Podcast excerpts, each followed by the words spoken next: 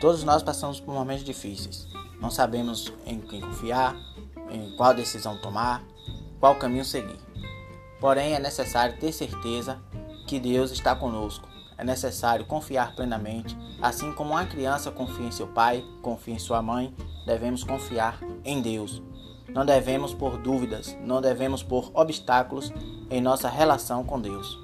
E que assim possamos seguir plenamente e acreditar mais e mais e assim andar nos caminhos do Senhor.